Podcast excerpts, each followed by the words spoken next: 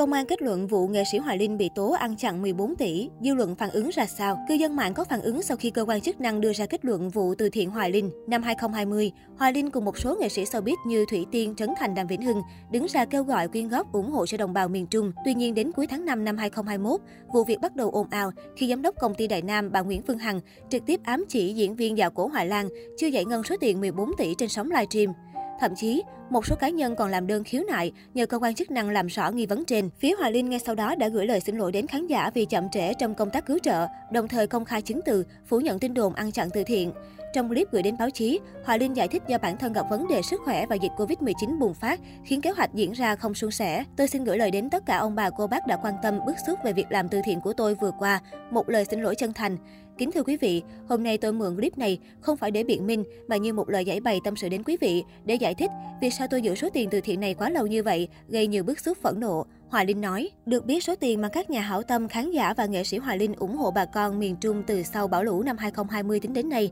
đã là hơn 15,2 tỷ đồng. Và phía đại diện của Nam Danh Hài đã đi đến 6 tỉnh miền Trung chịu hậu quả nặng nề nhất do lũ lụt, đó là Hà Tĩnh, Quảng Bình, Quảng Trị, Thừa Thiên Huế, Quảng Nam và Quảng Ngãi để trao quà cho người dân. Cụ thể, trước lùm xùm bị bà Phương Hằng tố ngâm tiền từ thiện, Nam Danh Hài Hoài Linh đã giải ngân 2,8 tỷ đồng cho tỉnh Quảng Nam với hàng chục ngôi nhà và nhiều xuất quà và những ngày qua đã giải ngân cho tỉnh Quảng Ngãi 2,5 tỷ đồng, Quảng Nam 1,3 tỷ đồng, Quảng Trị 3,9 tỷ đồng, tỉnh Thừa Thiên Huế 1,07 tỷ đồng, tỉnh Quảng Bình 1,5 tỷ đồng và tỉnh Hà Tĩnh, phía Nam danh hài đã trao 2,13 tỷ đồng. Theo báo Tiền Phong ngày 22 tháng 12 năm 2021, cơ quan cảnh sát điều tra công an thành phố Hồ Chí Minh nhận được các tố giác về tội phạm của bốn cá nhân ở thành phố Hồ Chí Minh, Hà Nội và tỉnh Bình Thuận đều tố giác ông Võ Nguyễn Hoài Linh, nghệ sĩ Hoài Linh, sinh năm 1969, ngụ quận Phú Nhuận thành phố Hồ Chí Minh, có hành vi làm dùng tín nhiệm chiếm đoạt tài sản. Cơ quan cảnh sát điều tra công an thành phố Hồ Chí Minh đã tiến hành kiểm tra xác minh các tố giác về tội phạm nêu trên. Căn cứ vào kết quả điều tra xác minh xác định nội dung các tố giác không có sự việc phạm tội.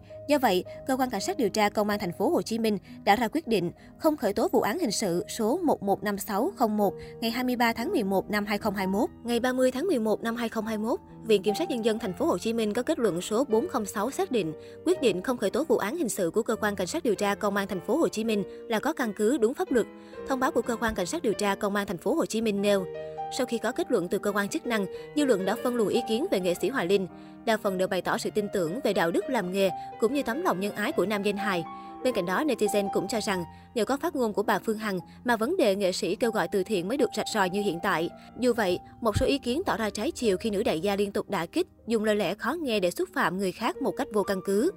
Lúc chị Hằng nổ bảo nhờ pháp luật vào cuộc thì cũng một đám cuồng cuộn con hồ theo, nào là chờ Hoài Linh vào tù, chờ công an gô cổ các thứ, rồi giờ có kết luận điều tra lại quay ra táp cơ quan công quyền, bảo công lý là trò đùa, định nghĩa công lý của chúng mày lạ lùng quá. Tài khoản AN viết Giờ chú có không bị truy tố thì dân Việt Nam cũng mất lòng tin với chú rồi. Đó là cái giá đắt nhất mà một người nghệ sĩ phải trả khi lợi dụng niềm tin của nhân dân để trục lợi. Nếu không có người bóc ra thì cũng không ai đủ sức ép để Hoài Linh giải ngân đâu, chứ đừng nói là bị điều tra. Phen này nhà thờ tổ nghiệp chắc dẹp tiệm sớm được rồi đó. Chị FNL đưa ra nhận định khách quan. Câu chuyện quá rõ ràng, chắc chắn chú Hòa Linh không ăn chặn tiền trong vụ này, nhưng chú Hòa Linh mất đi sự tin yêu và tin tưởng của khán giả. Ngày trước mình từng rất thích nghệ sĩ này vì tính cách mộc mạc, cách nói chuyện rất thiện cảm, mà giờ thì hết hồn thiệt, thì ra là đeo mặt nạ diễn từ trên sân khấu đến ngoài đời. Sợ hãi cái miệng lưỡi xã hội, chọn tin chú, vì dù sao trước đây chú cũng làm nhiều việc tốt hơn tỷ lần những cái nick Facebook đang comment này.